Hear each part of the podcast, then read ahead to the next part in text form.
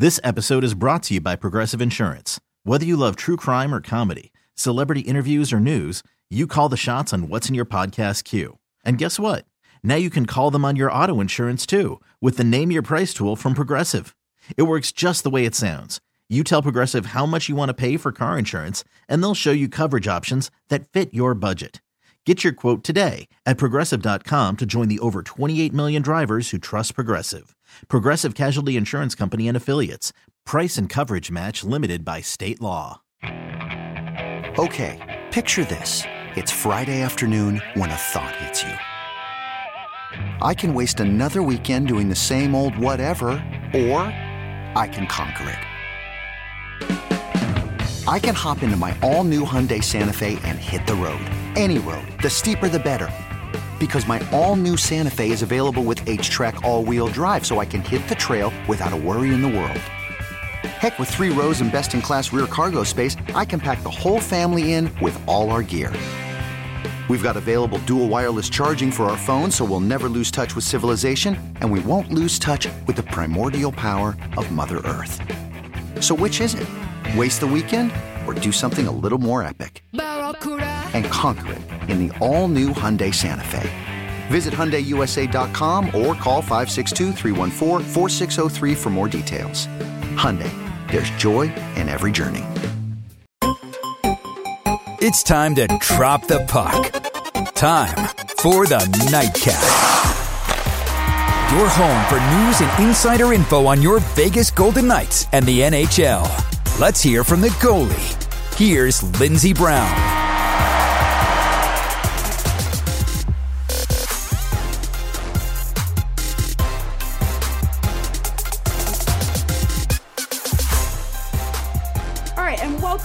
Nightcap. Uh, my name is Lindsey Brown. I hope this finds everyone well and sheltered in their homes, wherever you are, whenever you are. Uh, make sure that you, if you haven't listened to everything that we have on the Nightcap feed, just make sure you go download that radio.com app or on the Apple Podcast feed. Search out the Nightcap, include the the, and uh, you can find everything Golden Knights hockey related, any conversations that we've had over the last few months, and and and including this one that we're about to record now. And joining us today uh, uh, for a very special edition of the Nightcap, making her debut. Uh, she just finished her 10th season as the head coach of the women's hockey program at the College of St. Scholastica up in the always balmy Lake City of Duluth, Minnesota. Head coach Jackie McMillan. Hello, Jackie. How are you? Good. Thanks for having me, Lindsey. Yeah, absolutely. And and as I said, you're a head coach of St. Scholastica up in Duluth, Minnesota. But ironically, uh, you're down in the Las Vegas area, and I'd say this is I would say this is probably a more favorable spot for you to kind of ride out whatever storm we find ourselves in than it would be up in the up on the colder nick of the woods uh, up there near Lake Superior. Yeah, we'd already been um, off campus or ordered to stay off campus for about a week prior to me uh, coming down here. It's kind of going a little bit stir crazy sitting inside my house. We still had plenty of snow on the ground and it was cold outside. So um, I had planned on coming down here to visit my mom and uh, decided instead of obviously not flying was not a good option. So mm-hmm. put my dog in the car and drove on down. How was the drive? Was it scenic? Yeah, I'd say, you know, until you get to about Denver, Colorado, uh, it's pretty pretty bland. But once you get there, then it's uh, it's a lot. It's really scenic, and it was a pretty drive. Uh, you know, I really enjoyed it. Yeah, absolutely. I made that drive myself just a few months ago, and you're absolutely right. Up until Denver, it's just corn, corn, open fields. But regardless, it's it's great to have you down in this area. Unfortunately, I, we won't be able to do. We're not doing this in person. It would be really nice if we could do that, but we are working with it. But Jackie, I just wanted to have you on today to kind of talk about you and your career as a coach, your career as a player, and just you know have talk some shop with you because the, you're from Minnesota originally, just like me. You played goalie all the way up through through college and through the national teams, uh, like me. And so I just wanted to kind of uh, pick your brain on the path that that brought you to the point where you are now. As I said, in your tenth season as the head coach of Saint Scholastica, and I found I found really no better place to, to start than the beginning, where you you grew up in Buffalo, Minnesota, and and you started playing hockey at age five. And I wanted to ask you uh, because my dad played hockey growing up, but he ended up playing collegiate football at Augustana. But he was really excited when I told him I wanted to play hockey, but on the first day of practice when we walked into the locker room, I saw goalie pads for the first time and I just knew, I knew, Jackie, that I wanted to play in those. And then my dad became slightly less enthused. But you're in a different situation yourself because your dad played goaltender and played in college as well.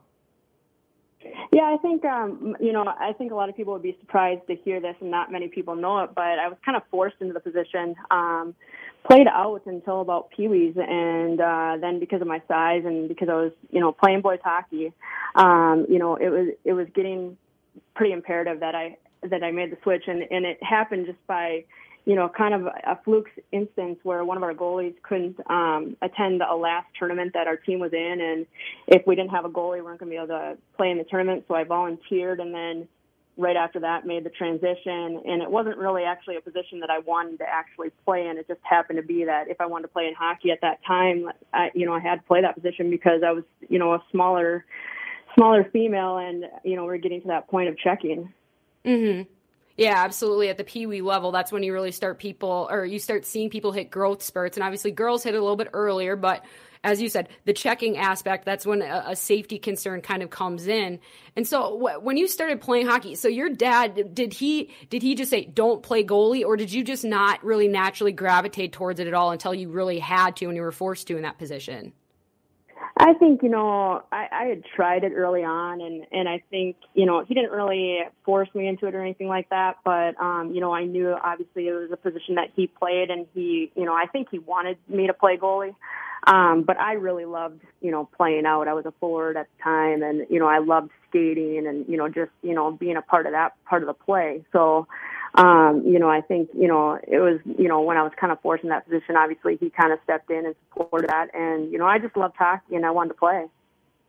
Yeah, totally understandable. And I think it worked out pretty well for, for you. You ended up being the captain of your boys' high school team uh, in Buffalo.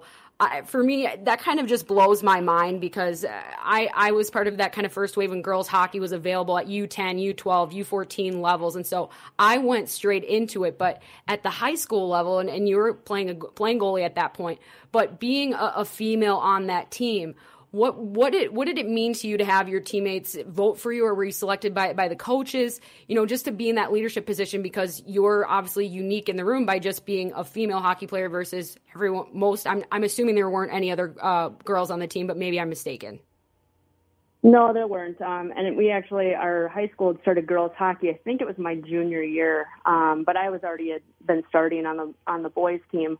Mm-hmm. Um, you know, it's it's funny because I just reconnected with one of my past teammates this past week, you know, just out of a, a unique situation. Um, and they were super supportive of, of me playing. Um, you know, it wasn't always easy along that journey, but, you know, the, the community that I was in and, and they just saw me as a hockey player. And I think, you know, that was, you know, one of the biggest things in my experience is, you know, that's all I wanted to be seen as is just a hockey player and not as a, you know, a special circumstance right. as a girl playing on a boys team. I just wanted to be seen as a hockey player and, and, and my community really accepted me in that. Right. I think we all just kind of want to be just like everyone else, especially when it's just being being a woman or being a young girl in the sports sphere. Sometimes it, it some people look look sideways. It looks weird. It was it's much different now, but but still, you definitely get some weird looks. But so but but that being said, it you were part of that first wave into women's hockey. I mean, and you you were in that first recruiting class for for the University of Wisconsin Madison. You you you have tons of records there. You were on the U22 team. I, I mean, there, you have tons of accolades. But what who did you look up to? What was your goalie kind of person that when you watched him or or her play, uh, that you were like, I want to model my game after them, or were you just type of uh, the type of person that just said, I am I am the goalie that I am, and I'm going to piece it together the way I think is the best? Well, when I got to college, um, you know, obviously, there, you know, you look up to the the people or the women that were part of that 1998 mm-hmm. Olympic team. You know, Sara DeCosta and and Sarah and things like that. But um, you know, at the U- University of Wisconsin, we had a, a men's goalie there uh, named Graham Melanson, and you know, I just I was fascinated by watching him play, and and he was a smaller goaltender as well, and um, really kind of started picking up on things that he was doing and how he was making himself look bigger in the net than he actually was, and kind of started to model my game after him. And hmm. and Coach Bill Howard, who was the goaltending coach there at the time, um, and really kind of just you know took off from there in, in my first couple years of college. So was that just watching them playing games and practices and then like kind of conferencing after the fact? And and when you say bigger in the net, because we're in Las Vegas, hockey is is this is a hockey hotbed here as much as I've seen it, Jackie, but it's still relatively new. What were you doing before, uh, uh, it, like in the way that you were playing, and then how did you change it? Was it just simply like where you were positioning your arms, or perhaps standing up a little bit more and and uh, shortening your stance a little bit? Yeah, I think you know playing more, you know, a step out above the top of the crease and and really kind of making myself, you know, bigger in the net, a little bit smaller.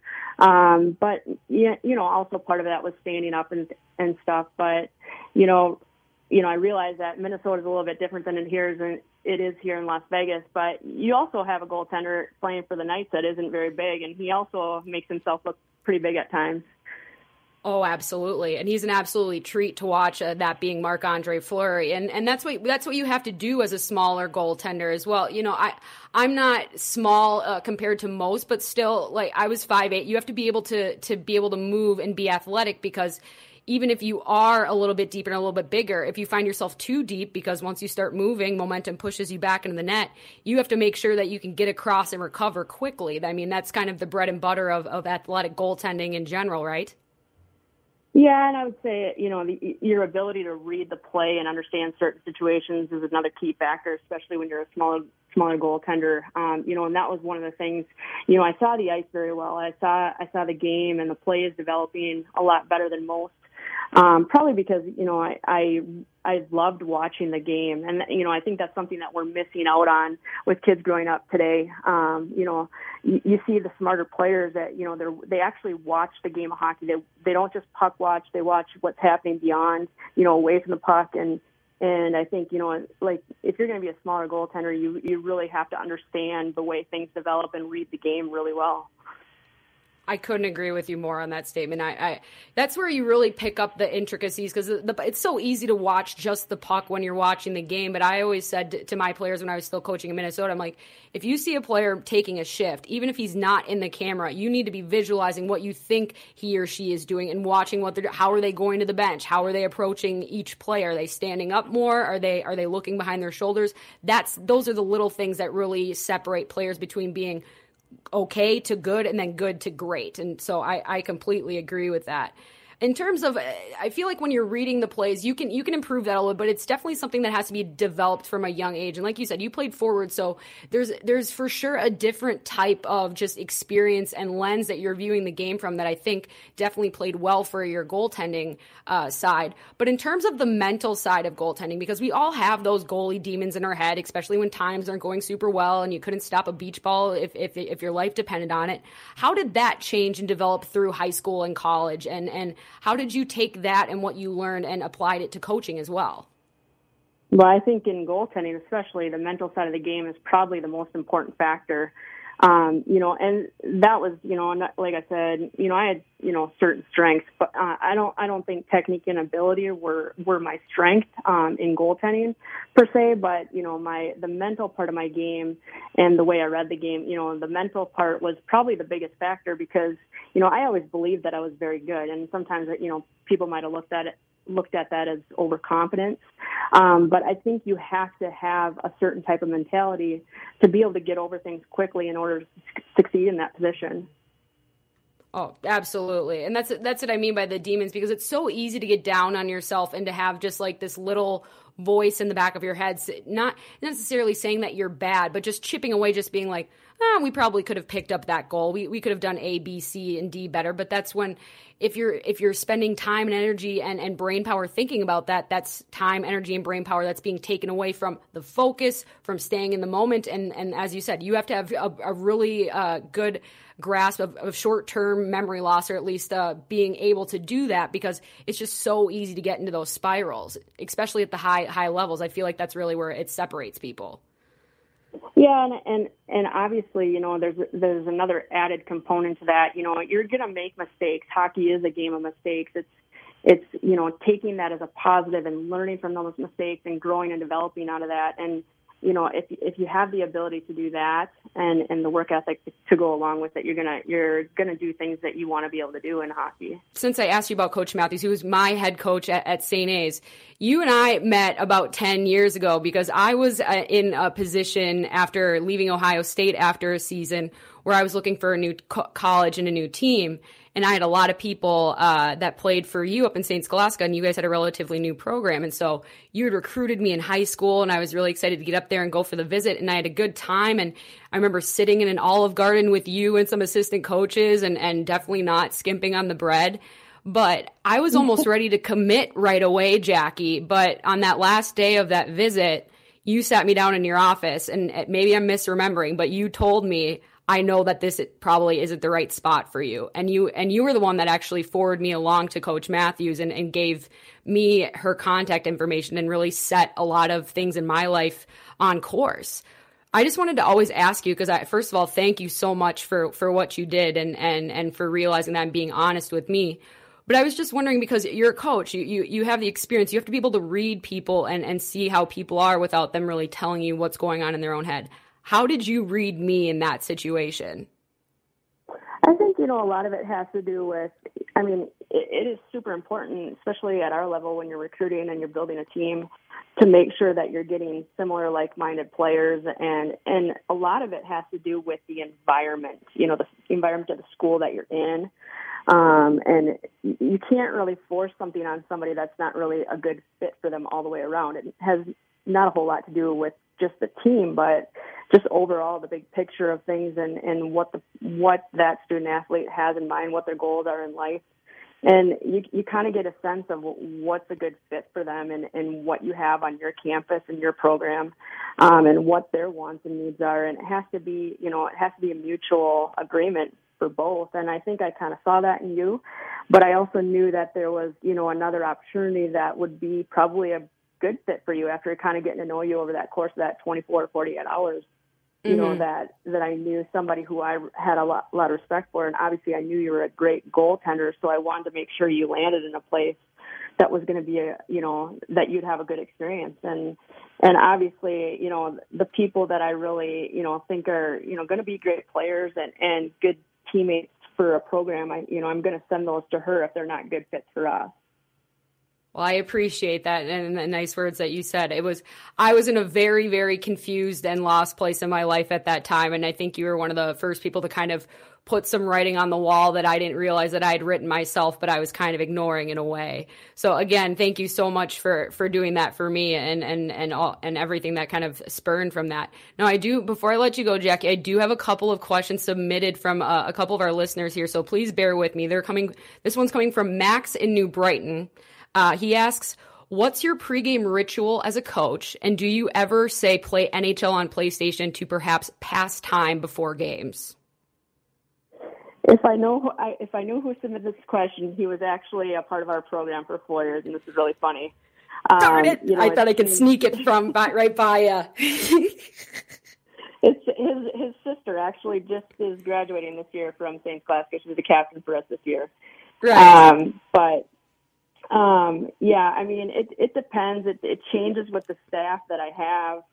Um, you know, sometimes I, I, I love picking up a stick and I love playing with a puck or a ball or, or things like that. Um, you know, there's certain, certain places I stand on a bench for the national anthem, you know, certain things that I think about each time that it's played. Um, there's just a lot of little things and it's not a whole lot different than probably when I was a player, just little ticks that you have little rituals and habits that you have, and some some of them change a little bit. Some of them are still the same, but it, you know a lot of it depends on where you're at, what rink you're at, who you're playing, things like that. Oh, for sure. It's it's a security thing. It's a control thing in, in many ways.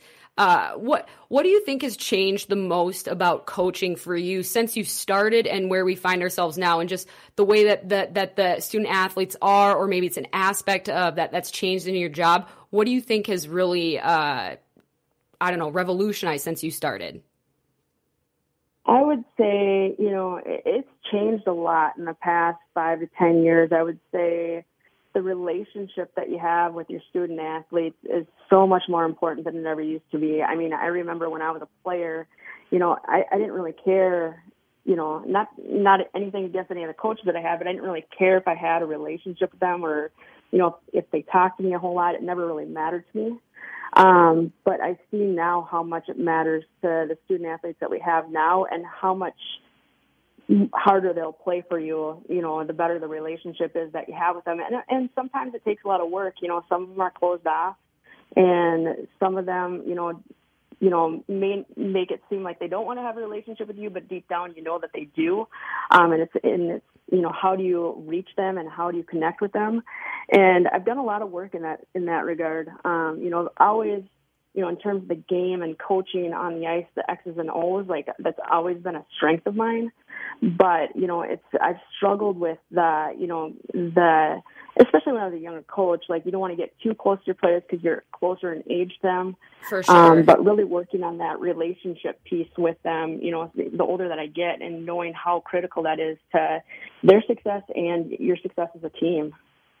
For sure. I think we're just starting to kind of realize as a, as a general population how much psychology is tied up in performance. And it seems kind of obvious, but like you said, as a coach, the sometimes the game itself comes more naturally, but in terms of managing people, being kind of a, a, a psychologist, a parent in, in some ways and shapes and forms, uh, that, that's such a, a, a bigger responsibility. But if you're willing to listen and be open and put the time in, the rewards that you can reap from that and and what that's going to translate to on the ice and within your own team that's invaluable. And that's one thing that I know that coach Matthews sh- shared in that same philosophy that you had. It was just very much uh, not just about the student athlete but the person that puts on the jersey and puts on the backpack every day because it's not just a, a segmented personality. It's one cohesive unit.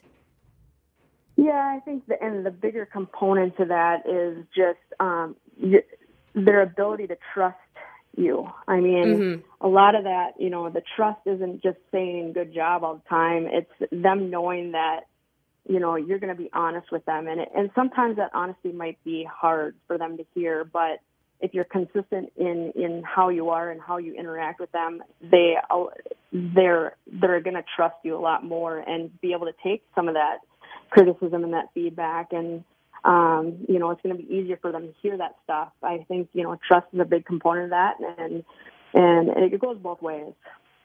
Oh, for, for sure, and it's and you get there in different ways when you're coaching uh, uh, uh, female hockey players versus male hockey players. It's not an, not right or wrong, but it's just there are different motivational tools that we're all kind of brought up with. That it's nobody's fault, but it, it's a much harder navigation for for women, and just for being in a competitive environment, a lot of wires can get crossed in many ways.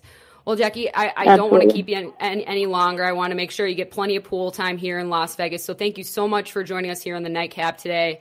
And uh, we hope that we can have you on uh, again in the future, hopefully in studio after all of this kind of, you know, settles down. Yeah, thanks, Lindsey. And, and again, I uh, I'm I'm a little bit bummed that I'm not able to experience uh, uh, uh, Knights game. I I hear it's quite the show and quite the atmosphere to go to. But uh, hopefully, the next time around when I come next spring, it'll, I'll be able to see some uh, see a game. I'll tell you this, Jackie, and, and you and I are both for, from Minnesota. That's about as, as pure as it gets. You'll never have an experience like you like you will have at a Golden Knights game. It is the loudest place I've ever been, and it is the most fun I've ever had at a hockey game. So I will for sure make sure that we get tickets next spring when everything uh, is is good and ready to go. Thanks again, Jackie. Sounds great. Thanks. The Nightcap Podcast with Lindsey Brown is produced from the Las Vegas-based studios of CBS Sports Radio 1140 a radio.com sports station.